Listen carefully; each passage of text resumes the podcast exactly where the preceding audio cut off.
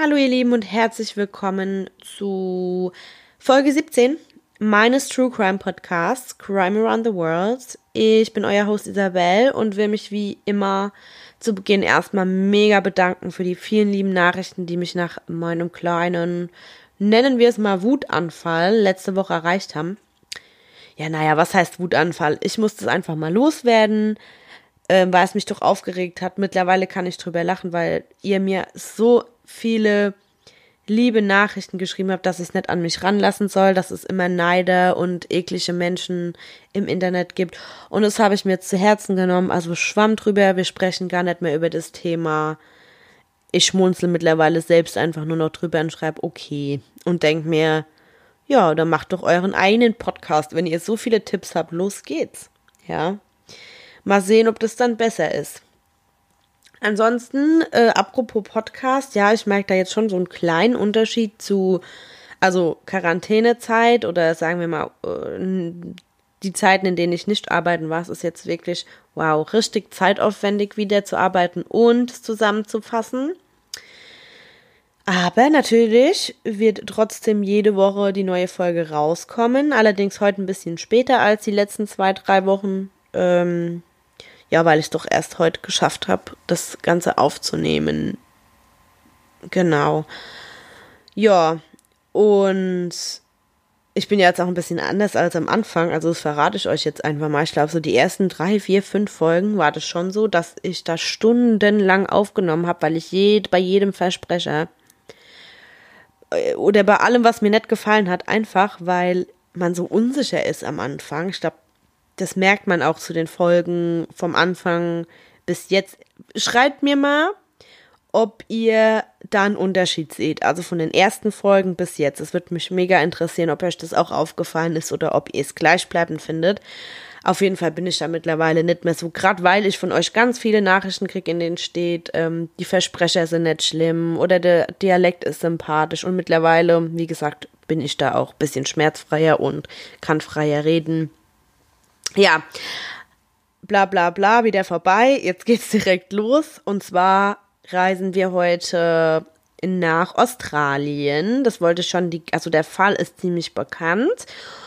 Ähm, ich wollte ihn trotzdem mir vornehmen, weil es äh, ganz viel mh, mm, Infomaterial online dazu gibt und ja, gesagt, wie gesagt, Australien, ganz lustig, weil ich habe einen Kommentar, da war ich schon am Vorbereiten. Ich habe die Woche immer ein bisschen was gemacht jeden Tag von der Barbara bekommen. Die hat gesagt, ich soll mal Australien machen. Da wollte ich nicht so viel verraten. Aber hallo Barbara, Grüße an dich. Heute sind wir in Australien. Und ich würde sagen, wie immer springen wir dann direkt zu unseren Fun Facts über das Land Australien. Erstens, die australischen Alpen bekommen mehr Schnee als die Schweizer Alpen. Während viele Menschen Australien wegen seiner herrlichen Strände und des ganzjährigen Sonnenscheins besuchen, sind die australischen Alpen zwischen New South Wales und Victoria ein Mekka für Skifahrer. Normalerweise fällt zwischen Juni und September Schnee, was bedeutet, dass Australien der perfekte Ort ist, um im Sommer auf der Nordhalbkugel Skifahren zu können. Zweitens, das Great Barrier Reef ist das größte Ökosystem der Welt. Das Great Barrier Reef ist der Stolz und die Freude Australiens. Es besteht aus fast 2500 einzelnen Riffen und ist sogar vom Weltraum aus sichtbar. Es erstreckt sich auf halber Strecke entlang der Ostküste des Landes, was bedeutet, dass es viele Orte gibt, an denen man die kaleidoskopischen Korallen als Ausgangspunkt nutzen kann. Und dann der letzte Fakt. 80 Prozent der Tiere sind einzigartig in Australien. Die Tiere Australiens gehören zu den interessantesten der Welt, von kuscheligen Beuteltieren bis hin zu einer Vielzahl von Vögeln. Es gibt so viele Möglichkeiten, die Tierwelt des Landes zu erleben, von Zoos und Parks bis hin zum Beobachten dieser einzigartigen Kreaturen in freier Wildbahn. Das waren die Fun Facts. Ich selbst über das Land muss sagen, also das steht auf jeden Fall ganz oben auf meiner Bucketlist. Ich muss unbedingt noch nach Australien. Ansonsten springen wir jetzt direkt in den Fall. Am 26. Januar 1966 verschwanden drei kleine Kinder von einem Strand, der nur wenige Kilometer von ihrem Haus in Adelaide entfernt lag, und niemand hat die drei jemals wieder gesehen.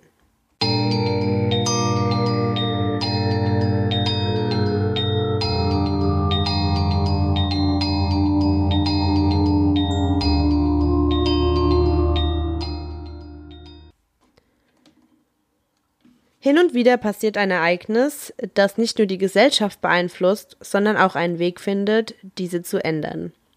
Ob es sich um ein kleines oder großes Ereignis handelt, das ist egal. Die Auswirkungen sind trotzdem für alle spürbar. 1966 lebten die Beaumonts ein sehr idyllisches Leben, einen sehr idyllischen Lebensstil.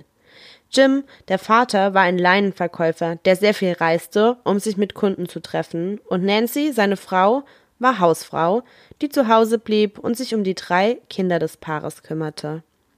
Das Paar lebte schon einige Zeit in Adelaide und im September 1956 brachte Nancy das erste Kind des Paares zur Welt, Jane.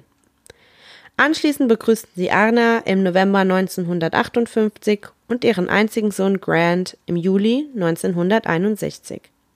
Die fünf Beaumonts lebten zusammen in ihrem kleinen, idyllisch aussehenden Haus in der Harding Street in den Vororten von Somerton. Die Beaumonts lebten den Traum vieler Familien. Sie waren glücklich und lebten nur wenige Minuten vom Strand entfernt in einem Vorort, der für seine ruhige Größe bekannt war. Die drei Kinder der Familie waren in den letzten Wochen sehr, sehr unabhängig geworden, ähm, auch schon in ihren jungen Jahren. Sowohl Jim als auch Nancy vertrauten auf ihre älteste Tochter, ihr Name war Jane, und sie war neun Jahre alt, um die beiden anderen auf Strandausflügen zu beaufsichtigen. Wann immer sie zum Strand wollten, machten sie einfach eine kurze Busfahrt hin und wieder zurück. Also die drei durften alleine zum Strand. Die Beaumonts machten sich da keine großen Sorgen, ihre Kinder allein gehen zu lassen. Was sollte denn schon passieren, hat sich die Nancy dann immer gedacht. Das ist ein kleiner Vorort, in dem sie lebten und sie hatte halt auch einfach keine Zweifel daran, dass ihre Kinder dort in Sicherheit waren. Es gab für sie nichts zu befürchten, es ist noch nie irgendwas passiert dort und ja, das waren einfach andere Zeiten, als es natürlich heute sind. Während der australischen Sommermonate, als die Temperaturen dann kontinuierlich stiegen auf bis zu über 40 Grad, überlegte das Paar nicht zweimal und ließ ihre Kinder immer öfter alleine gehen. So wurde dies zu einer alltäglichen Sache und seit Wochen waren die drei Kinder mehrmals zum Strand und wieder nach Hause gereist. Ja, also haben den Bus genommen und hatten überhaupt keine Probleme. Trotz ihrer eher schüchternen Art schien es auch gut für die Kinder zu sein. Also die waren schon sehr zurückhaltend, aber das ermöglichte ihnen also die Selbstständigkeit und dahin zu gehen, äh, ermöglichte ihnen außerhalb einer schulischen Umgebung Kontakte zu knüpfen und hielt sie in der Sommersonne aktiv. Tatsächlich äh, scherzte die Anna, also die mittlere, mittel, mittlere Tochter, sie war sieben Jahre alt, der Familie, oft darüber, dass Jane einen Freund am Strand hatte. Zu der Zeit dachte die Familie äh, aber natürlich nicht an Annas Kommentar, warum sollten sie auch, es war ein Witz von einer Siebenjährigen und ja, die sind ja zum Strand gegangen, um eben dort auch Kontakte zu knüpfen. Am 25. Januar beschloss Jim Beaumont, Beaumont seine Kinder bei einem dieser Strandbesuche auf dem Weg aus der Stadt zu begleiten. Er war geschäftlich unterwegs und wird seine Kinder halt in den nächsten Tagen wieder mal erzählen. Und kurz bevor er ging, kam der vierjährige Grant herüber, um sich so von seinem Vater zu verabschieden. Er sagte, Don't worry, Daddy, we'll be fine. Also mach dir keine Sorgen, Daddy, uns wird alles, mit uns wird alles gut gehen oder uns wird's gut gehen. Am Morgen des 26. Januar 66 waren die Dinge normal. Es war Australia Day, das ist ein Tag, um australischen Stolz und die australische Geschichte zu feiern. Oh, also ein ziemlich freudiger Anlass. Das ist sowas wie jetzt in Amerika, wenn die den 4th of July so richtig groß feiern. Ja, jeder hat frei und jeder ist gut gelaunt. Ja. Auch wieder ein sehr, sehr heißer Tag. Die Temperaturen stiegen von Stunde zu Stunde und da hat Nancy dann auch wieder nicht weiter drüber nachgedacht, als die Kinder sie darum baten, wieder zum Strand gehen zu dürfen. Das wird die Kinder ein paar Stunden lang beschäftigen und glücklich machen und ihr mehr als genug Zeit geben, um auch mal eine Freundin zu besuchen, die sie schon lange nicht mehr gesehen hatte. Sie gab den Kindern acht Schillinge und sechs Pennies in Münzen, um unten am Strand dann Snacks zu kaufen. Und die Kinder gingen zur Bushaltestelle, die sie wie immer benutzten. Und diese Bushaltestelle war nur circa 30 Meter vom Haus der Beaumonts entfernt. Gegen 10.10 Uhr am Morgen wurden die Kinder von mehreren Zeugen, darunter auch dem Busfahrer, beim Einsteigen in den Bus gesehen. Gegen 10.15 Uhr machte sich der Bus auf den Weg äh, seiner Route, welche die Kinder zum Strand namens Glenelg führten, zu dem sie halt ständig ging. Und gegen 11 Uhr morgens erinnert sich eine ältere Frau, die an einem Strand außerhalb des Holdfast Sailing Club saß, daran die Kinder im Collie Reserve in einer Sprinkleranlage spielen zu sehen. Also das muss dann, bevor sie zum Strand gegangen sind, das muss auf dem Weg liegen. Und das ist ein großes Stück Gras, das größtenteils äh, wie ein Park aussieht, sodass es für die Kinder nicht ungewöhnlich war, in der Gegend jetzt herumzutollen. Die wollten sich bestimmt mal unter den Sprinklern abkühlen. Wie gesagt, es war wieder richtig, richtig heiß. Ja, jetzt waren die Kinder fast eine Stunde nach ihrer Ankunft dann endlich am Strand und es gab Zeugen in der Nähe, die sich daran erinnerten, sie auch dort gesehen zu haben. Dieselbe ältere Frau, ähm, die die in den Sprinkler spielenden Kinder entdeckte, bemerkte auch einen jünger aussehenden Mann in einer blauen Badehose, der die Kinder beobachtete. Er lag zu der Zeit, als die Frau ihn halt sah, auf dem Bauch im Gras und dieselbe Frau sah ihn 15 Minuten später, wie er dann mit den drei Kindern spielte. Nach Angaben dieser Frau und mindestens drei weiteren Augenzeugen war er circa 1,85 groß, schlank, mit blonden Haaren und einem ziemlich dünn aussehenden Gesicht und war laut den Aussagen Anfang 30. Also Schätzungen, ne? Das sind Schätzungen immer. Er trug offenbar, wie gesagt, eine blaue Badehose und hatte die drei Beaumont-Kinder einige Minuten lang beobachtet, bevor er sich dann mit ihnen anfreundete, auf sie zuging, mit ihnen spielte. Es gab dann auch Gerüchte, dass dieser Mann, äh, der sich vielleicht schon seit Tagen oder Wochen mit den Kindern angefreundet hatte, der Freund war, in Anführungsstrichen, von dem Arna im Haus der Familie ähm, erzählte. Also als sie sagte, wir, wir erinnern uns, ähm, dass Jane einen Freund hatte am Strand. Leider wurde es nie, aber nie geklärt ähm, aber die Kinder wurden gesehen, wie sie in Begleitung dieses unbekannten Mannes dann den Strand verließen. Dies sollte jedoch nicht das letzte Mal gewesen sein, dass jemand die Kinder sehen würde, denn im Anschluss gingen sie zu Wenzel's Cake Shop. Das war so eine Art Bäckerei, die aber auch deftiges Mittagessen anbieten. Anscheinend kamen die Kinder dort herein, um ein paar kleine Snacks zu kaufen. Sie kauften ein paar Backwaren aber auch eine Fleischpastete und bezahlten alles mit einem Pfund, was zu ein paar unbeantworteten An äh, Fragen führte. Die erste Frage war, für wen haben die Kinder die Fleischpastete gekauft? Die Beaumonts erinnern sich, dass keines ihrer Kinder jemals daran interessiert gewesen wäre, so etwas zu essen, besonders erstens vom Mittagessen und das bisschen Geld, das ihre Mutter ihnen mitgegeben hatte, für Süßigkeiten ausgegeben hätten, nicht für eine herzhafte Fleischpastete, was ja auch irgendwie so kindertypisch ist. Ja, wenn man Geld hat und Snacks, das ist bestimmt keine Fleischpastete. Also ich würde mir nicht mal eine Fleischpastete kaufen, aber ja. Zweitens, woher haben Sie das Geld für die Süßigkeiten?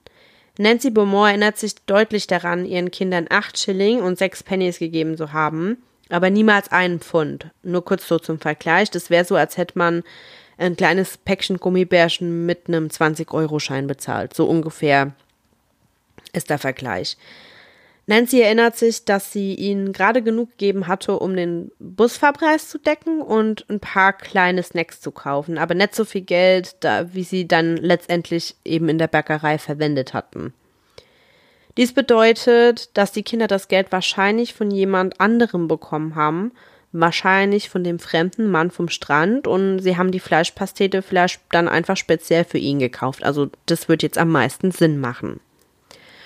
Wo er sich allerdings in dieser Zeit befand, ist unbekannt, aber es liegt auf der Hand, dass er, wenn er schlechte Absichten für die drei Beaumont-Kinder hatte, halt klar so wenig wie möglich mit ihnen gesehen werden möchte. Vielleicht wartete er draußen oder auf einer Bank in der Nähe und wartete darauf, dass die Kinder mit seiner Fleischpastete zu ihm zurückkehrten. Es gab mehrere Zeugen, die die Beaumont-Kinder mit diesem Mann gesehen hatten. Und was sie sahen, ist äh, also sehr, ich sag mal, besorgniserregend.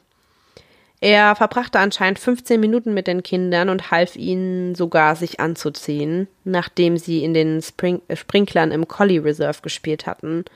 Sogar die Zeugen erinnerten sich daran, äh, dass sie das als sehr seltsam empfanden, aber sie mussten zu der Zeit halt annehmen, dass der Mann vielleicht ein Verwandter der Kinder war, wenn nicht sogar der Vater. Ja, das wussten die ja nicht. Also die haben sich da dann erstmal so, die fanden es zwar merkwürdig, aber haben sich wahrscheinlich erstmal nichts dabei gedacht. Ja, der steht so ein bisschen im Widerspruch für die Nancy, weil die sagt ganz klar ähm, über Jane vor allem, dass ihre neunjährige Tochter sehr, sehr schüchtern war und sich mit einem Fremden, den sie gerade getroffen hatte, nicht wohlgefühlt hätte oder sich niemals vor ihm umgezogen hätte oder besonders nicht irgendwo hingegangen wäre. Deswegen verschärft es halt so ein bisschen die Annahme, dass das vielleicht wirklich der Freund war, von dem vorher gesprochen wurde und der sich so langsam angenähert hat und die dem, also die Kinder ihm deshalb vielleicht ein bisschen vertraut haben. Auf einer Parkbank saß eine ältere Dame direkt neben, also einem Paar Großeltern, die auch mit ihrer Enkelin dort saßen und sie wurden von diesem seltsamen Mann angesprochen, der sie fragte, ob sie jemand gesehen hätten, der mit seiner Kleidung quasi rumhantiert hatte. Die hat er nämlich offenbar äh, dort liegen lassen und ist eine Zeit lang weggegangen und hatte dann behauptet, Geld zu vermissen. Gleich danach begann er die Kinder anzuziehen. Leider ist dies das letzte Mal, dass die Bourmonds jemals von einem bestätigten Augenzeugen gesehen werden. Also die Bourmont-Kinder. Nancy Beaumont erwartet die Kinder kurz danach zu Hause, da sie die drei darum gebeten hatte, den Mittagsbus nach Hause zu nehmen. Dies wussten sie auch eigentlich, denn diesen Bus nahmen sie jedes Mal. Sie war kurz zuvor angekommen, um das Mittagessen für die Kinder vorzubereiten und war überrascht zu sehen, dass der Bus nur einen Block von ihrem Haus entfernt anhielt und dann wieder abfuhr, ohne dass eines ihrer Kinder ausgestiegen war. Sie war eigentlich nicht so besorgt, sondern sie begann anzunehmen, dass die Kinder vielleicht den Bus verpasst hatten. Ja, wie das so ist. Sie haben vielleicht gespielt, die Zeit vergessen, den Bus verpasst. Und Nancy dachte jetzt, dass sie vielleicht entweder zu Fuß nach Hause ging oder einfach ein oder zwei Stunden später dann den nächsten Bus nahmen. Ja, in der Vergangenheit hatten die wohl schon mal beides getan, daher war dies noch kein Grund für eine große Sorgnis für Nancy. Jetzt können wir die großen Diskrepanzen zwischen Vergangenheit und Gegenwart erkennen. Also in der heutigen Zeit wird es, wenn sowas passieren würde, dass drei kleine Kinder ähm, sehr, sehr selten so viel Spielraum und persönliche Freiheit eingeräumt bekommen. Aber in dieser Situation in so einer gemütlichen Kleinstadt wie Gnelle, Gnelle, Glenelg war das überhaupt nicht seltsam, wie ich schon am Anfang erwähnt hatte. In den Stunden nach ihrem letzten bestätigten Auftreten gab es möglicherweise zwei weitere Sichtungen der Kinder, aber nicht, jetzt nichts, was die Ermittler jemals als äh, Fakt eingestuft hätten, sag ich mal. Die erste Sichtung, ähm, also mögliche Sichtung durch Tom Patterson, und zwar ist das der örtliche Postbote, der ursprünglich auch mal behauptet hatte, die Kinder am Morgen gesehen zu haben, aber im Laufe der Zeit seine Aussage dann geändert hat. Er behauptet, es sei möglich gewesen, dass er sie im frühen, am frühen Nachmittag gesehen habe, was zu seinen Erzählungen passen würde, wenn sie ihren Mittagsbus verpassen und nach Hause gehen würden. Die Zeit seiner Route, auf der er den Kindern begegnet wäre, reicht jedoch von 1.45 Uhr bis fast 3 Uhr, was viele zu der Annahme veranlasst, dass er sie wahrscheinlich am Morgen gesehen hatte. Die zweite Sichtung erfolgte durch eine andere Person, einen Touristen aus Broken Hill, das ist eine Stadt im Norden, die im Landesinneren liegt. Er befand sich anscheinend am Strand von Knelle, Kn dieses Wort, ne, Leute, Glenelg, in dessen Nähe die Kinder zuletzt gesichtet worden waren. Und er sah drei Kinder, die ihren Beschreibungen sehr, sehr gut ersprachen, mit einem anderen Mann weggehen, der in etwa der Beschreibung des Mannes entsprach, die von den Augenzeugen gegeben wurde. Dieser Zeuge behauptet jedoch, dass der potenzielle Entführer von Beaumont hellbraunes Haar hatte, nicht aber blond, so wie alle anderen ihn halt beschrieben hatten. Dieses Detail veranlasst viele, einschließlich der Polizei, die Sichtung als weniger sachlich zu betrachten. Es könnte auch einfach nur ein Vater mit seinen drei Kindern gewesen sein, der eine gemeinsame Beschreibung der Beaumonts und ihres möglichen Entführers quasi geteilt hat. Trotz dieser möglichen Sichtung war Nancy Beaumont zu Hause und wartete darauf, dass ihre Kinder zurückkamen. Der 2 Uhr Bus kam und fuhr wieder ab. Wieder ohne dass Jane, Arna und Grant aus dem Bus ausstiegen und nach Hause kamen. Jim Beaumont, der Vater der Kinder, verließ kurz nach drei Uhr seine Arbeit. Er war zwei Stunden nördlich in Snowtown, in einer anderen Stadt gewesen. Als er nach Hause kam, fand er direkt heraus, dass seine Kinder seit Stunden nicht mehr gesehen worden waren. Nancy saß nämlich noch immer zu Hause und wartete, bis die drei oder halt eben Jim nach Hause kamen. Die beiden machten sich dann auf den Weg, um den Spuren ihrer Kinder zu folgen und fuhren zum Strand nach Glenelg. Sie gingen die nächsten Stunden hin und her und suchten nach ihren Kindern oder zumindest nach einem Hinweis oder nach jemandem, der sie gesehen hatte. Leider war die Suche völlig erfolglos. Sie fanden weder ihre Kinder zwischen ihrem Haus und dem Strand, noch fanden sie irgendwelche Besitztümer der drei. Keines ihrer Handtücher, keine Kleidung, gar keine Spur. Nachdem Jim und Nancy dann wieder nach Hause kamen, beschlossen sie am Abend gegen 7.30 Uhr dann die Polizei zu alarmieren, nachdem die Kinder dann schon fast zehn Stunden lang weg gewesen sind. Jim suchte die ganze Nacht die Gegend nach Jane, Arna und Grant ab und Nancy blieb zu Hause, falls sie doch nach Hause kehren sollten. Irgendwann am nächsten Morgen wurden die drei Beaumont-Kinder offiziell von der Polizei für vermisst erklärt die dann die Bemittl äh, Ermittlungen einleitete, um die drei Kinder finden zu können. Die Untersuchung begann mit der Rückverfolgung der Informationen darüber, wo die Kinder gewesen waren und wohin sie theoretisch gegangen waren. Hier entdeckten die Ermittler die Informationen über die Zeugen am oder in der Nähe des Strandes und begannen einen Zeitplan zu erstellen, wo und wann die Kinder irgendwo gewesen waren.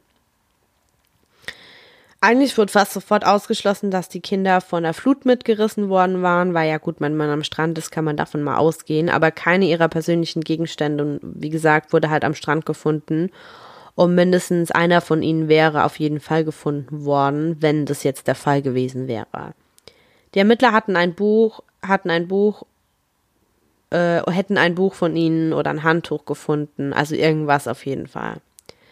Von Anfang an nahm der Fall die Aufmerk äh, Aufmerksamkeitsspanne der ganzen Nation auf sich. Die Augen Australiens waren auf Jim und Nancy Beaumont gerichtet, die fünf Tage später, am 31. Januar, im Fernsehen und im Radio waren, um für das Leben ihrer Kinder zu kämpfen.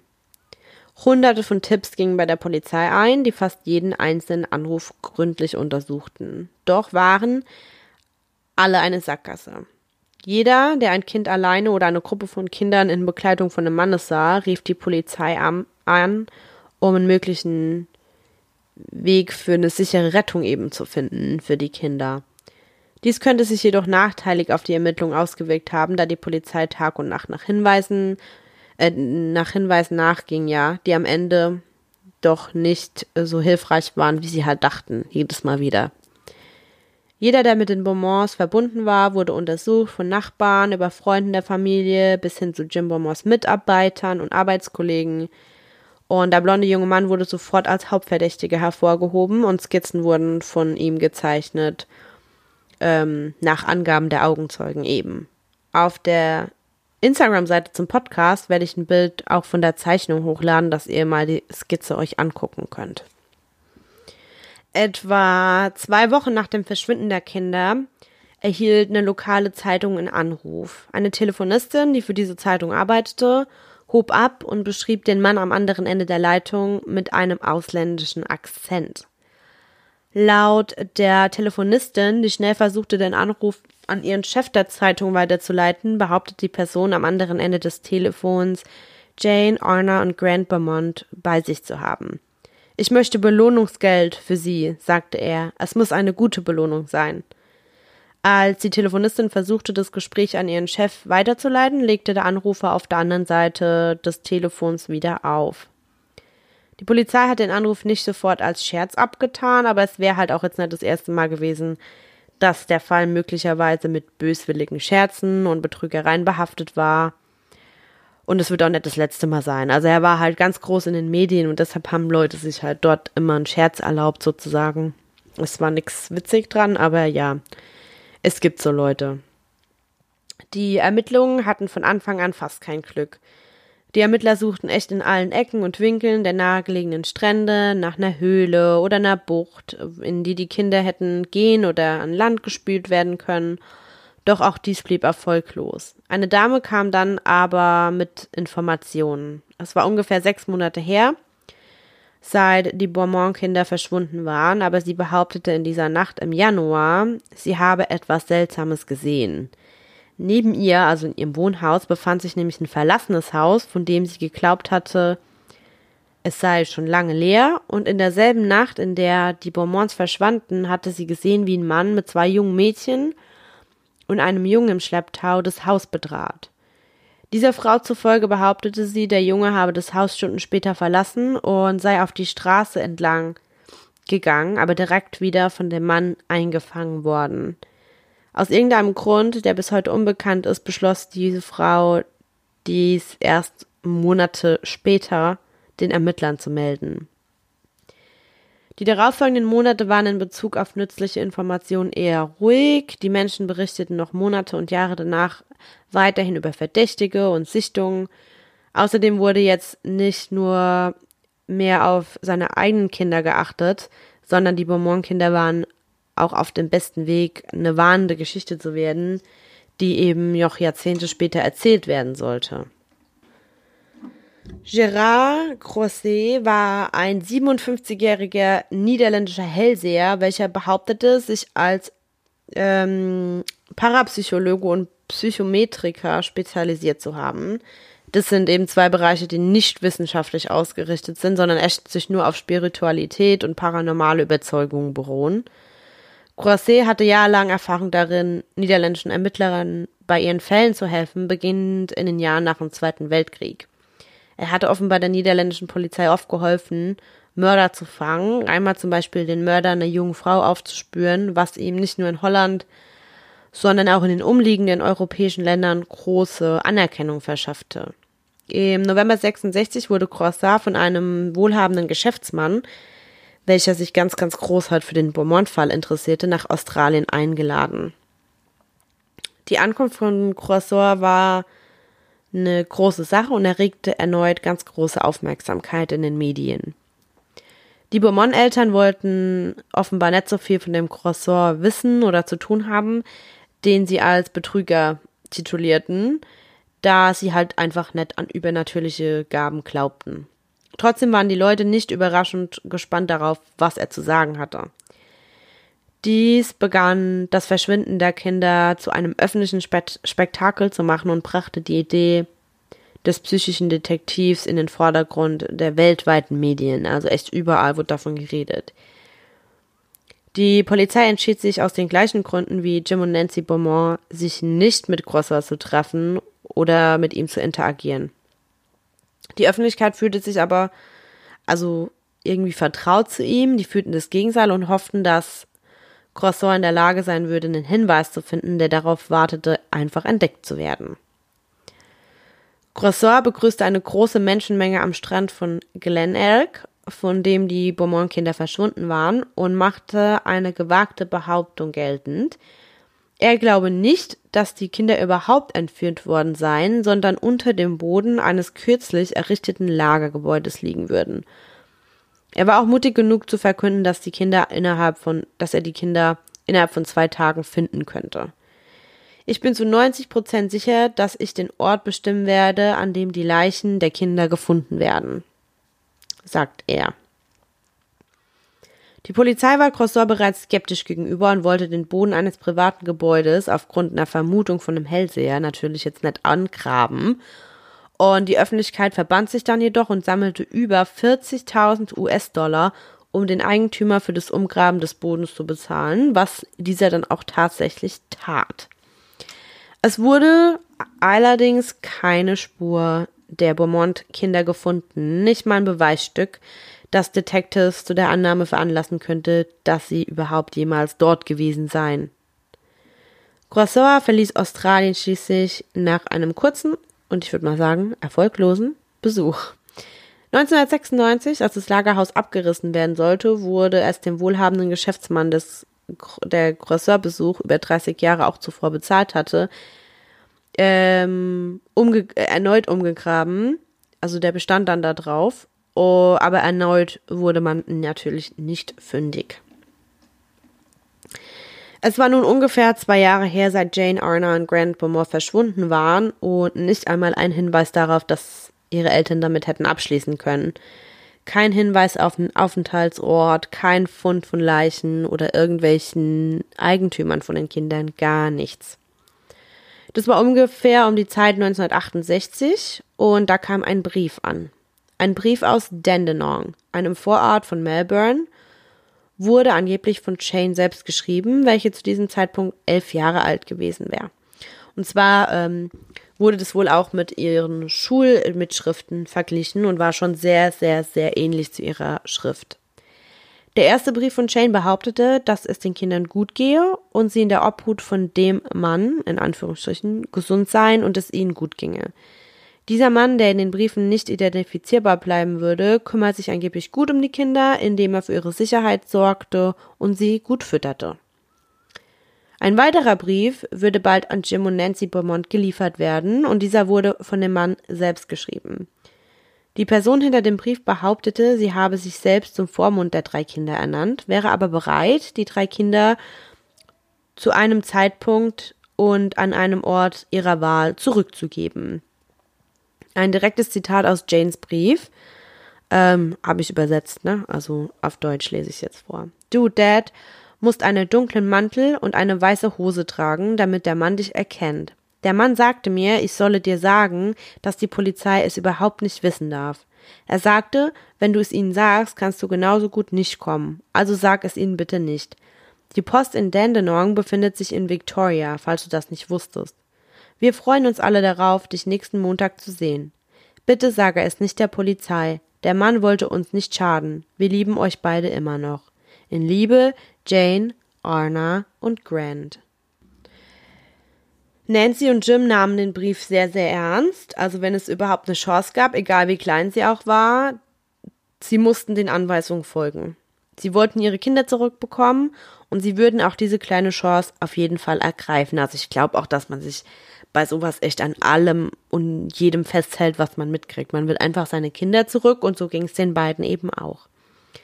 Also machte sich Jim auf den Weg und reiste 700 Kilometer nach Dandenong, dem Vorort von Victoria, und wartete fast drei Tage vor dem Postamt. Während dieser Zeit wurde die Polizei von den Beaumonts kontaktiert und es gab Polizisten, die die Szene heimlich überwachten. Die Presse interessierte sich auch für die Ereignisse und als bekannt wurde, dass Jim angeblich seine Kinder zurückbekam, war in der Gegend vor dem Postamt von Dandenong eine ungewöhnliche Menge los.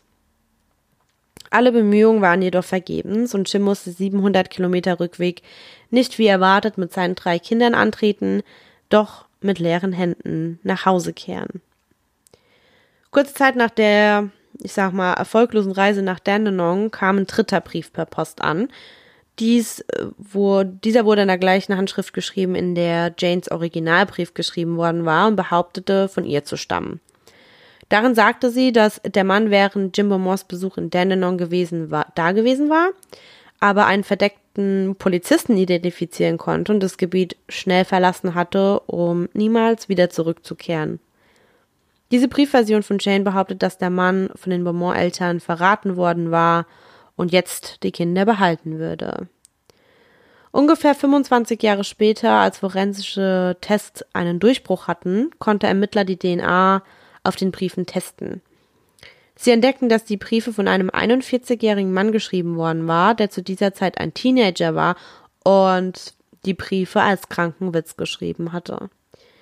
Leider war die Zeitspanne, in der sie die Anklage hätten erheben können gegen den Teenager, der jetzt halt älter war, längst vorbei.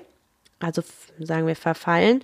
Aber der Mann hatte sich wegen seiner abscheulichen Handlung als Teenager schuldig gefühlt und bedauerte, jemals in so etwas verwickelt gewesen zu sein.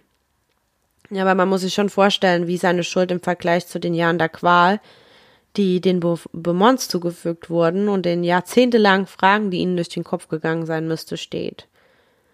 Ähm, nun ist es mehr als ein halbes Jahrhundert her, dass die Beaumont-Kinder verschwunden waren und bis heute bleibt dieses Verschwinden ungeklärt. Es gibt jedoch Theorien, die damals die Runde machten und zu denen ich noch zwei kleine Geschichten einbauen muss. In die Beaumont-Geschichte sozusagen. An diesem Nachmittag, einem Samstag, ist im Adelaide Oval, einem großen Stadion im Norden von Adelaide, ein Fußballspiel. Inmitten des Chaos des Spiels selbst und der 50.000 Menschen, die um sie herum sitzen, sitzen zwei Familien nebeneinander. Beide Familienmitglieder, Inhaber von Dauerkarten, sehen sich seit Monaten, wenn nicht sogar seit Jahren regelmäßig. Sie kennen sich und man könnte sagen, sie sind durch das Fußball Freunde geworden. Unter ihnen sind zwei junge Mädchen, Joanne Radcliffe, eine Elfjährige, die mit ihren Eltern an den Wochenendspielen teilnahm, und die vierjährige Kirsty Gordon, kaum alt genug, um das Spiel selbst zu verstehen, aber mit ihrer Großmutter immer wieder zu Matchen ging. Während des Spiels sagte Joanne ihren Eltern, dass sie die Toilette benutzen müsse. Kirstes Großmutter fragte, ob sie das vierjährige Mädchen mitnehmen könne. Die beiden kehrten Minuten später scheinbar unversehrt zurück und alles war gut. Etwa eine halbe Stunde später, nach, ihrem ersten Badezimmerbesuch, sagte Kirsty ihrer Großmutter, dass sie die Toilette wieder benutzen müsse. Joanne, die in jungen Jahren eine fürsorgliche und sehr mütterliche, äh, mütterliches Mädchen war, bot an, Kirsty mitzunehmen, und die zwei gingen gegen 15.45 Uhr in Richtung Toilettenanlage. Minuten vergingen, ohne dass die Mädchen zu ihren Familien zurückkehrten. Diese Sorge verwandelte sich schließlich in Panik und während des Fußballmatches, ähm, während das Fußballmatch noch andauerte, machten sich Joannes Eltern auf den Weg zur Toilette, um zu versuchen, die beiden Mädchen zu finden. Kirstys Großmutter blieb an der Stelle sitzen, falls sie doch dorthin zurückkehren sollten. Ungefähr 20 Minuten nachdem die Mädchen zur Toilette gingen und nicht mehr kamen, ging Joannes Mutter zum Sekretariat und fragte, ob diese eine Ankündigung über das Lautsprechersystem machen könnten. Diese Bitte wurde abgelehnt und sie erhielt die Erklärung, dass eine solche Ankündigung über den Lärm der Menge sowieso nicht zu hören war, sei. In der nächsten Stunde versuchten die Radcliffe-Eltern jeden Winkel des Adelaide Oval zu durchsuchen und nach ihrer elfjährigen Tochter Joanne und der vierjährigen Kirsty zu suchen. Ihre Suche war erfolglos und um 17.12 Uhr wurden die Mädchen des örtlichen, der örtlichen Polizei als vermisst gemeldet, die sofort mit der Durchsuchung des Gebiets begann, aber auch ihre Bemühungen blieben erfolglos. Die Informationen, die die Polizei Stunden nach dem Verschwinden von Joanne Radcliffe und Kirsty Gordon gesammelt hatte, waren beunruhigend, wenn nicht sogar alarmierend. Mehrere Zeugen hatten einen Mann mit den beiden Mädchen gesehen und jetzt kommt der alarmierende Teil – die Beschreibung des Mannes stimmte mit der überein, die sieben Jahre zuvor mit den Beaumont-Kindern am Glen Elk Beach gesehen worden war. Er war groß, hager und ihre Skizze sehen einander sehr ähnlich. Drei der Zeugen, die die Mädchen nach ihrem Verschwinden gesehen haben, erzählten, wie sie einen Mann gesehen haben, der das kleinere Mädchen des Paares trug, sehr zum Widerstand des älteren Mädchen.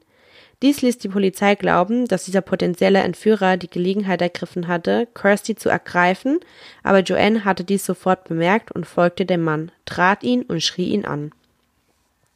Irgendwann hatte sich der Mann mit Kirsty an Joanne gewandt und ihr gesagt, sie solle verschwinden. Aber Joanne blieb auf den Fersen und ähm, bat ihn darum, sie zu ihren Familien zurückzulassen.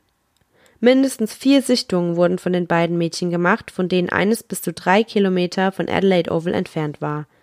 Die letzte Sichtung fand ungefähr 90 Minuten nach ihrem Verschwinden statt, was mit dem Zeitpunkt übereinstimmt, als die Polizei gerade begonnen hatte, nach den beiden zu suchen. Leider würden Joanne Radcliffe und Kirsty Gordon nie wieder lebend gesehen werden. Genau wie die Beaumont-Kinder wurden die beiden Mädchen wie von Erdboden verschwinden und ihre Familien mehr Fragen als Antworten hinterlassen. Jahre würden vergehen, ohne dass ein Wort über den Fall Beaumont oder die Entführung von Adelaide Oval irgendeine Schlussfolgerung ziehen würde. Soweit wir wissen, würden in den nächsten zehn Jahren keine glaubwürdigen Zeugen oder wertvollen Beweise entdeckt werden, und bei beiden Ermittlungen würden die Dinge stagnieren.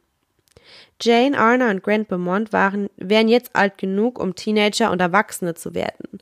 Wenn sie noch am Leben wären und sich an ihr früheres Leben als Kinder erinnern würden, wären sie sicherlich nach Hause zurückgekehrt oder hätten zumindest Kontakt zu ihren Eltern aufgenommen, die sich immer noch Sorgen um sie machten. Jim und Nancy Beaumont leben weiterhin in ihrem Haus in der Harding Street aus Angst, dass ihre Kinder, wenn sie noch am Leben wären, in das Haus zurückkehren würden, in dem sie einst alle glücklich gelebt hatten. Tatsächlich würde Nancy sich daran erinnern, dass ein schlammiger Handabdruck auf einer Glasschiebetür war, die sie jahrelang nicht abwaschen wollte. Es war eines der letzten Stücke ihres Sohnes, das sie hatte, und sie würde sich weigern, es einfach wegzuspülen. Später ließen Jim und Nancy Beaumont sich scheiden und ließen ihr Haus in der Harding Street und die Öffentlichkeit endgültig zurück. Ebenso mussten sich die Radcliffes und die Gordons an das Leben ohne ihre Töchter anpassen. Als es Monaten Jahre wurden, wurde die Wahrscheinlichkeit, dass ihre Kinder sicher zurückkehren, kaum mehr als ein Traum. Beide Fälle würden im nächsten Jahrzehnt oder zumindest bis 1979 stagnieren, doch der Herzschmerz von Adelaide war noch nicht vorbei. 1979 wurde die Leiche eines 17-jährigen jungen Mannes im South Para Reservoir im Nordosten von Adelaide gefunden. Dies ist die Geschichte der Familienmorde. Ab 1979 bis 83 wurden mindestens fünf Opfer, alle Jungs und junge Männer im Teenageralter gefunden. Alle von ihnen hatten schreckliche Folter und Verstümmelung erlitten und wurden vor ihrem Tod in drastischem Maße sexuell missbraucht. Nachdem sich die Leichen häuften und die Opfer der Öffentlichkeit bekannt wurden, begann der Fall zu wachsen und als im Blutkreislauf des fünften Opfers, das 83 getötet und sein Körper entdeckt wurde, Drogen entdeckt wurden, hatte man einen Verdächtigen. Ein Mann, der nur als Bevan Spencer von einem bekannt war. Bevan Spencer von einem böse zu nennen, würde den Begriff böse Ungerechtigkeit bedeuten. Er war ein ungefähr 40-jähriger Buchhalter, der wegen Entführung, Folter, sexuellen Übergriffen und Mordes an Richard Calvin, einem 15-jährigen Jungen, angeklagt war. Während der Befragung hatte sich von Einems Geschichte, also das ist der Name, ne, von einem, mehrmals geändert und war mit jeder Inkarnation weniger wahrscheinlich geworden. Er hatte kein Alibi für die Nacht, in der Calvin verschwand und behauptete, er sei zu Hause alleine an der Grippe erkrankt gewesen. Aber als Faser in seiner Kleidung dann auf Calvins Körper gefunden wurden, zusammen mit Haaren, die später auch als seine bestätigt wurden, behauptete er, Calvin sei in der Nacht seines Verschwindens aus einem rein harmlosen Grund dort gewesen. Er wurde zu lebenslanger Haft verurteilt und erhielt eine Bewährungsstrafe von 24 Jahren, die später auf 36 erhöht wurde. Der Staat hatte keine Beweise dafür, dass von einem die anderen vier Entführungsmorde begangen hatte, die in den Monaten und Jahren zuvor stattgefunden hatte, aber er war jetzt lebenslang weg und würde die Verbrechen auch niemals gestehen. Und trotz dieser überwältigenden Beweise, sage ich mal, hat er das bis heute auch einfach nicht getan. Die Polizei begann zu glauben, dass die angebliche Organisation hinter den Verbrechen, dieser halt, dieser von einem hat der angehört, nach seiner Verurteilung zu lügen begann, aber für viele weitere Verschwinden in der Gegend von Adelaide verantwortlich war. Ähm, in den Jahren nach seiner Überzeugung haben viele begonnen zu theoretisieren, dass von einem selbst für die Entführung und das Verschwinden der drei Beaumont-Kinder verantwortlich war – Möglich wurde dies durch einen Zeugen, der der Öffentlichkeit nur als Mr. B bekannt war, also man weiß seinen Namen nicht, aber das ist ein ehemaliger Freund von diesem von einem, der stark in die Schwulengemeinschaft von Adelaide involviert war. Er würde behaupten, von einem habe vor Jahren die Morde an den Beaumont-Kindern und den beiden Mädchen im Adelaide Oval gestanden, was dann eben zu einer Spaltung deren Freundschaft führte. Also es ist ein bisschen seltsam davon zu erzählen, weil das absolut keine Beweise dafür gibt, ja. Und eben einfach nur oberflächlich angekratzt wird, sage ich mal. Also dieser Mr. B ähm, war ein Drogenkonsument mit einer Vorgeschichte von Lügen und kriminellen Handlungen, der möglicherweise einfach versucht hat, einen Plädoyer-Deal zu äh, bewältigen, indem er diese Details darlegte. Also man weiß bis heute nicht, ob das halt stimmt, ob der das wirklich gesagt hat. Dieser von einem, dass er die ähm, umgebracht hatte. Die Idee, dass von einem mit den Beaumont-Kindern in Verbindung gebracht werden kann, ist bestenfalls halt vorläufig. Verdächtig, der Verdächtige, der am Tag ihres Verschwindens mit den Kindern gesehen worden war, war nach Augenzeugen eben Anfang Mitte 30, während von einem damals erst 20 gewesen wäre. Und Fotos von ihm zu der Zeit zeigen, dass von einem älter aussah als er, aber er hatte dunkelbraunes Haar, das in direktem Kontrast zu dem von den Zeugen angegebenen blonden Haar stand. Bis heute verbüßt Bevan Spencer von einem seine lebenslange Haftstrafe und es ist unwahrscheinlich, dass er jemals wieder ein freier Mann sein wird. 2007 gelobte der südaustralische Premierminister Mike Wren, neue Gesetze durchzusetzen, um sicherzustellen, dass dieser Mann das Gefängnis niemals lebend verlassen würde. 98 sendete Crime Stoppers einen Ausschnitt über den Mord an zwei jungen Mädchen im Jahr 1970 in Townsville. Das ist eine Stadt an der Nordküste von Queensland, Australien. Die beiden Mädchen, die fünfjährige Susan und die siebenjährige Judith, hatten am Morgen des 26. August 1970 an, ihre, an ihrer Schulbushaltestelle gewartet. Zwei Tage nach dem Verschwinden der Mädchen wurden ihre Leichen in einem trockenen Bachbett gefunden und ihre Schuluniformen waren ordentlich in ihren Schultaschen neben ihnen gefaltet. Beide Schwestern waren vergewaltigt, erstochen und erwürgt worden. Fast 30 Jahre lang blieben ihre Morde ungelöst. Die Familie der Schwestern war jahrzehntelang in Angst, zumindest bis zur Ausstrahlung dieser Crime Stoppers Episode 98. Nachdem sie diese Episode gesehen hatten, äh, erhielt die Telefonleitung Crime Stoppers einen Anruf von jemandem, der behauptete, ähm, mit einem mutmaßlichen Verdächtigen verwandt zu sein. Die Person am Ende des Telefons hatte die Beschreibung des Verdächtigen zu diesem Zeitpunkt gesehen und festgestellt, dass sie mit ähm, der des Mannes ihres Cousins übereinstimmte. Sie waren Sie war auch ein ehemaliges Missbrauchopfer dieses Mannes gewesen und an sein, ähm, seine illegalen Aktivitäten gewöhnt. Und zwar ging es hier um den Arthur Stanley Brown, der war jetzt 86 Jahre alt und lebte die meiste Zeit seines Lebens in Townsville. Als die, die Ermittler anfingen, ihn als Verdächtigen zu sehen und sich bei dessen Zuhause umsahen, fanden sie nicht nur einen Schrank voller Skelette, sondern auch einen Friedhof. In den nächsten Monaten sammelten australische Detektive über 45 Anklagen gegen Brown, darunter Belästigung, sexuelle Übergriffe, Pädophilie und natürlich die Morde an den McKay-Mädchen. Ihr Fall wurde durch Augenzeugen und Opferaussagen unterstützt, die ihnen von vielen Familienmitgliedern Browns gegeben wurden, einschließlich der Familie seiner Frau, die aus vielen Frauen bestand, die von Brown belästigt oder sexuell angegriffen worden waren, als sie jünger waren. Einige von ihnen wurden in dasselbe Bachbett gebracht, in dem eben die McKay-Mädchen gefunden worden waren.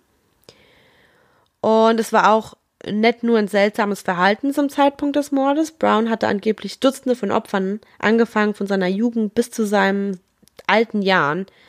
Auch seine erste Frau Hester, die einige Jahre später 78 auf mysteriöse Weise starb, war eines seiner Opfer. Ihre Sterbeurkunde wurde vom Hausarzt geschrieben, der diese schrieb, ohne auch nur die Leiche untersucht zu haben. Und sie wurde darauf eingeäschert. Und unmittelbar nach seiner, dem Tod seiner Frau Hester zog ihre jüngere Schwester Charlotte zusammen mit ihren fünf Kindern zu Brown. Und die würden dann auch noch spät, also haben dann ein paar Monate später geheiratet. Als wäre überhaupt kein mysteriöser Tod eingetreten oder so. 82 brachte eine andere jüngere Schwester von Hester die Behauptung auf, Brown habe sie belästigt, was dazu führte, dass eine große Anzahl der ganzen Familienmitglieder ähnliche Geschichten dann vorbrachten. Also die haben sich dann wahrscheinlich gesagt, okay, ja, ist mir auch passiert, sie äußert sich zuerst, jetzt ziehen wir nach. Trotzdem wurde jedoch ein ähm, Rechtsbeistand erteilt, der grundsätzlich wie folgt vermutet werden kann. Ihn vor Gericht zu bringen, könnte für die Opfer traumatisch sein, also am besten nicht. Okay. Die ganze Angelegenheit wurde unter den Teppich gekehrt und wurde ein Familiengeheimnis, zumindest bis zu dieser 98er Folge von Crime Stoppers. Die Geheimnisse über Arthur Stanley Brown kamen ans Tageslicht. 99, nachdem seine Taten halt Jahre, jahrelang geheim blieben, wurde Arthur Stanley Brown vor Gericht gestellt. Er war jetzt in seinen 80ern, hatte den größten Teil seines Lebens damit verbracht, der Gerechtigkeit zu entkommen und schien bereit zu sein, dies eben nochmal zu tun. Ähm, es geht um seine physische Beschreibung, die den beunruhigendsten Teil der Geschichte darstellt. Brown hat eben eine ganz, ganz starke Ähnlichkeit mit den beiden Skizzen, die der Polizei nach dem Verschwinden von Beaumont und der Entführung eben von Adelaide Oval zur Verfügung gestellt wurden. Während Bevan Spencer von einem zu jung war, um der Beschreibung des Verdächtigen zu entsprechen, war Arthur Stanley äh, Brown für beide Entführungen über 50 gewesen, was es halt sehr unwahrscheinlich machte, dass er wie ein fitter 35-jähriger Mann ausgesehen hatte. Ein weiterer interessanter Hinweis war allerdings, dass einer der Zeugen während der Entführung von Adelaide Oval bemerkte, dass der Mann, der die vierjährige Christy Gordon packte, eine Hornbrille trug, die während seiner Flucht abfiel. Und der Arthur Stanley Brown trug schon sein Leben lang eben so eine Art von Brille. Es ist also möglich, dass Arthur Stanley Brown für das Verschwinden der Beaumont-Kinder verantwortlich war, aber es gab leider keine Möglichkeit, das in irgendeiner Art und Weise sicher zu beweisen. Sein Tod im Jahr 2002 bedeutete also zweifellos, dass der Rest der Geheimnisse, die in seinem heruntergekommenen, versagenden Verstand verblieben waren, mit ihm sterben würden. In den folgenden Jahren wurden immer mehr mögliche Verdächtige auf den sprichwörtlichen Haufen geworfen. Bekannte Kriminelle wie James Ryan O'Neill und Derek Ernest Percy wurden auf die eine oder andere Weise in den Fall Beaumont verwickelt, obwohl ihre Verbindungen zu dem Fall eher dürftig waren. In den letzten Jahren wurde ein Mann namens Arthur Stanley Hart, der 99 verstorben ist, von Mitgliedern seiner eigenen Familie in die Entführung von Adelaide Over verwickelt, nachdem auf einem Grundstück, das er einst besaß, ein geheimer Keller entdeckt worden war. Die Polizei hatte zugegeben, dass er während dieser Untersuchung ein Hauptverdächtiger sogar war, aber es wurden keine Verbindungen zu den Beaumonts entdeckt. 2013 wurde ein Buch mit dem Titel The Sadden Man veröffentlicht, in dem behauptet wurde, der wohlhabende Adelaide-Geschäftsmann Harry Phipps sei für die Entführung von den Beaumont-Kindern verantwortlich. Dies beruht auf Beweisen von Fitz besorgtem Sohn und Aussagen von anderen Familienmitgliedern, aber als die Polizei auf eine Erklärung drängte, stellten sie fest, dass Phipps eben doch kein ernsthafter Verdächtiger war und sie ihn nicht auf das Verschwinden von Beaumont versuchen, äh, untersuchen konnten. Der 50. Jahrestag des Verschwindens der Mormon-Kinder war im Jahr 2016, was bedeutet, dass sich jedes der Kinder schon in ihren 60ern befindet, wenn sie noch am Leben wären. Eine Woche vor dem 50. Jahr, 50. Jahresfall, ach sag mal, Jahrestag des Falles, am 19. Januar, erhielt die Polizei per Telefonanruf einen Hinweis, was zu einer Erneuerung im Interesse des Falls geführt hat. Die Polizei hofft, dass der Fall gelöst werden kann und die Millionen-Dollar-Belohnung für den Fall bleibt bis heute bestehen. Aber sie ist zu der Erkenntnis gekommen, dass ein Verdächtiger, der benannt werden soll, es nun sein müsste. Alle möglichen Verdächtigen wären jetzt nämlich zwischen 70 und 100 Jahre alt, was bedeutet, dass neue Beweise wahrscheinlich von einem Geständnis am Sterbebett oder von Familieninsidern stammten. Das Schicksal von Jane Arna Grant und Grant Beaumont sowie das von Joanne Radcliffe und Kirsty Gordon bleiben vorerst ungelöst. Ja, das war der heutige Fall. Also ich habe dann doch, es waren dann doch drei Geschichten, die mit eingebaut wurden. Ich hatte irgendwie zwei im Kopf. Fand ich ganz spannend, weil die doch dann irgendwie miteinander verknüpft gewesen wären. Und so konnte ich euch noch ein paar kleine True Crime Geschichten mit einbringen in die heutige Geschichte. Ja, lasst mich wissen, was ihr denkt. Seht ihr irgendwelche Gemeinsamkeiten mit den vielen Tätern, die ich jetzt am Anfang oder vielen Verdächtigen, äh, am Ende, nicht am Anfang, die ich jetzt am Ende in den Kurzgeschichten genannt habe. Was denkt ihr? Lasst es mich wissen. Ihr könnt mir jederzeit auf der Instagram-Seite zum Podcast. Die heißt auch wieder Podcast. Alles klein, alles zusammen. Crime Around the World. Eure Meinung schreiben oder unter dem Beitrag, den ich jetzt auch wieder online stellen werde, mit Bildern zum heutigen Fall, kommentieren. Ansonsten hören wir uns nächste Woche. Und ich würde mal sagen, bis dann. Ciao.